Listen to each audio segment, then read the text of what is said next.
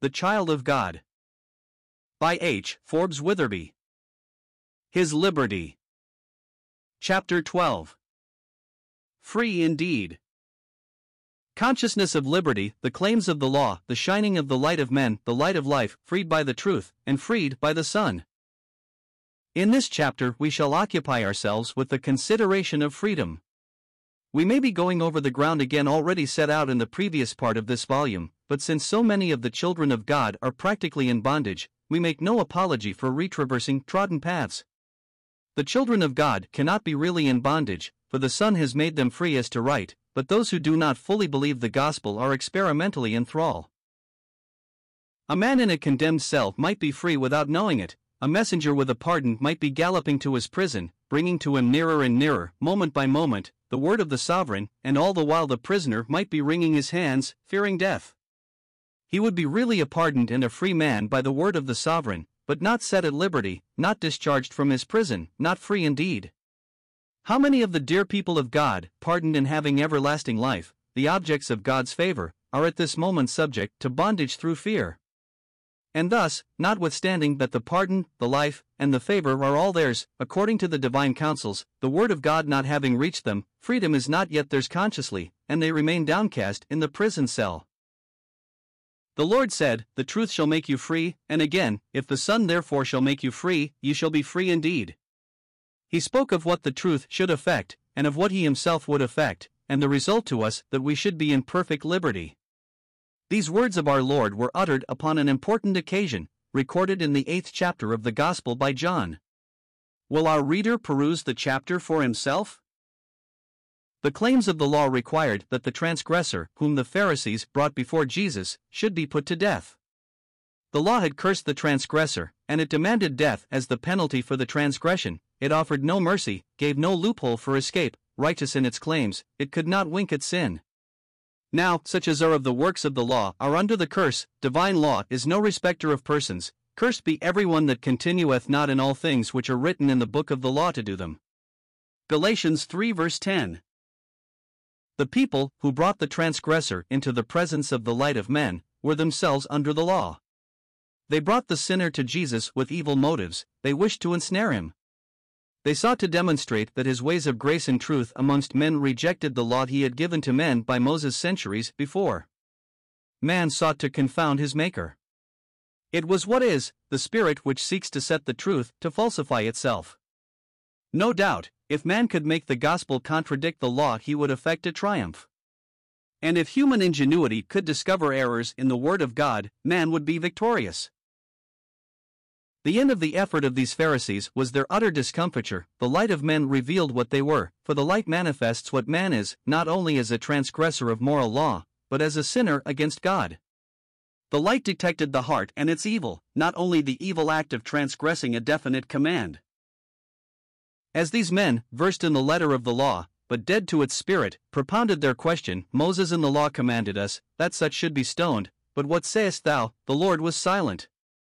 He stooped down to the sin stained earth, and wrote with his finger on the ground as though he heard not. His action might have reminded them of the finger of God inscribing the commandments upon those tables of the law which were broken by reason of their forefathers' disobedience. But they continued asking him, What sayest thou? That they might have to accuse him, still the Lord did not answer them, and their specific inquiry remains unanswered by the Lord, at least in so many words. Presently the silence was broken, and greatly astonished were those men when he spoke. The Lord left the law in its integrity, smoothed not down one of its curses, nor did he change one step of its course. The law said to the sinner, Thou shalt die, the Lord did not reverse the sentence. But his mission to this earth was not condemnation, hence he left the guilty one uncondemned by himself. He did not exculpate, neither did he forgive. The shining of the light of men revealed their state. The accusers regarded themselves as competent to carry out the just sentence of the law, and Jesus turned the full blaze of the truth about themselves into their very souls by saying, He that is without sin among you, let him cast the first stone. His words tore off the veil, their convicted consciences could not bear the blaze of that light, so beginning at the eldest, even to the youngest, they all shrank away and hid themselves from his presence. The law had condemned the sinner, and the light had made the consciences of the accusers accuse themselves. Who among them was without sin? Truly the light shone in the darkness, and the darkness comprehended it not.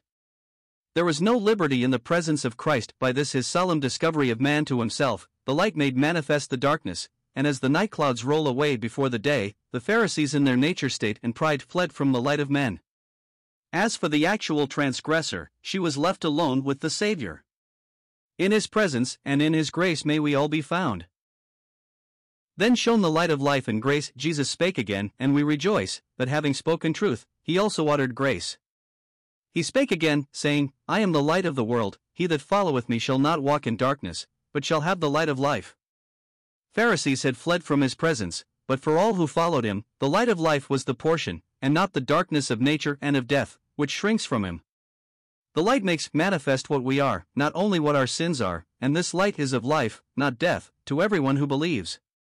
For rejecters of salvation, or for workers to save themselves, there is only this solemn sentence If ye believe not that I am, ye shall die in your sins. John 8, verse 24. The law shows us much of our evil ways and desires, for I had not known sin unless the law had said, Thou shalt not covet, whilst the light of men, Jesus the Lord, from above, reveals to us what we are as in the sight of God. Yet grace as well as truth came by Jesus Christ, and whosoever comes to him finds grace. What awful shrinking away from his presence will there be when he sits upon the great white throne, and when sinners, who would not come to him in the day of mercy, are made to realize their state. Still more deeply exhibiting the awful sin of man and the unutterable grace of God, the Lord, as the light, went on to say, When ye have lifted up the Son of Man, then shall ye know that I am, and that I do nothing of myself, but as my Father hath taught me, I speak these things. John 8, verse 28. The lowly Jesus, the Son of Man amongst men, the revealer of their hearts to themselves, was about to be lifted up upon the cross by sinners, and when this culminating crime of man should be accomplished, then they who believed on him should know him as the eternal Jehovah. For so do believers learn Christ, finding him in his cross and weakness, they pass on from those depths to his empty grave, to his resurrection, to the throne of the majesty on high, and there they see Jesus, and know that the once crucified Son of Man is verily the great I am. Nor does the heart rest even in this knowledge, great and glorious as it is, but by grace it learns more still, even that his shame and his cross were by the Father's will, that he finished the work his Father gave him to do. We learn that the love towards us, which we hear uttered through the words of the Son and which we see in his wounds on the cross, comes from the very heart of God the Father, for the Father sent the Son, the Saviour of the world. 1 John 4 verse 14. Hereby it is that we become free, this truth sets us at liberty. Our Savior is Jehovah Jesus, He is upon the throne in glory, having died to die no more, having endured judgment to exhaust its claims. And not only is divine righteousness magnified, but love, the Father's love, is manifested. Do not we feel, even so far as we have gone, how vastly different is this righteousness from that of the law, commanding the stoning of a sinner to death? Righteousness is vindicated in a more excellent way than by the culprit's death, and sin is more, oh, how much more, terribly rewarded. The spotless Son of Man has died in our stead, his death has manifested to us what we are as deserving to die, but far more, the truth of his death and resurrection, by the Spirit's teaching, has opened our eyes both to his eternal being and to his Father's love. What the Lord did, ever pleased the Father, and no work was more pleasing to the Father than the Son's laying down his life for us. Therefore doth my Father love me, because I lay down my life, that I might take it again. This commandment have I received of my Father. John 10 verses 17 to 18. Jesus is risen, he is in heaven, beyond the reach of death, and beyond sin, which is the strength of the law. He has been nailed, accursed by the law, to the cross, he lives to die no more, and the truth of his death and resurrection makes us free. Free from the law, free from sin, free because Christ being raised from the dead, dieth more, death hath no more dominion over him. Romans 6 verse 9, ye shall know the truth, and the truth shall make you free. John 6 verse 32. Christ has died unto sin once, he lives unto God, we have died with him and live in him. Some do assert, as did the Jews, we were never in bondage to any man. What? Know ye not, that to whom ye yield yourselves servants to obey, his servants ye are to whom ye obey? Romans 6 verse 16. Whosoever committeth, or practices, sin is the servant of sin. John 8 verse 34. Sin is his master, and deeply does the soul feel this, which knows not the freeing power of the truth of death with Christ and of life in Christ risen, for sinning hangs not lightly on the believer. The life he has in Christ is holy, it is divine life, and sinning is of the old Adam, the flesh working in him, and the fetters of sinning are the irons which enter into his soul. He cannot deliver himself. What shall he do? Believe the truth, believe that he is dead to sin with Christ. Romans 6 verses 8 to 11. And being dead, is freed from sin, Romans 6 verse 7, and out of the prisoner's cell, and being made free from sin has become the servant of God, having fruit unto holiness, and the end everlasting life. Romans 6 verse 22. Sin will remain in the believer till he leaves this sinful world, and so long as we are in these mortal bodies, the flesh will be in us, and more, it is just the same flesh after we receive life in Christ as before, but there is a vast difference in the believer when he is set free by the truth of Christ's resurrection, then he is no longer ignorant of the way of victory. The Son makes us free indeed. Not only does the truth set free, we may take up truth apart from the Son. Intellectuality is a sore evil, affecting not only such as believe not, but also the children of God, and to all it is a most deadly spiritual affliction. Truth taken up by the intellect will not be a delivering power in the soul. The Lord's own hand removes our fetters through the Spirit by the truth. The Son abiding forever, in grace and love, delivers his own. Jesus risen, in his own authority and by virtue of his death and resurrection, delivers. He gives perfect liberty. His gracious work has effected the liberty.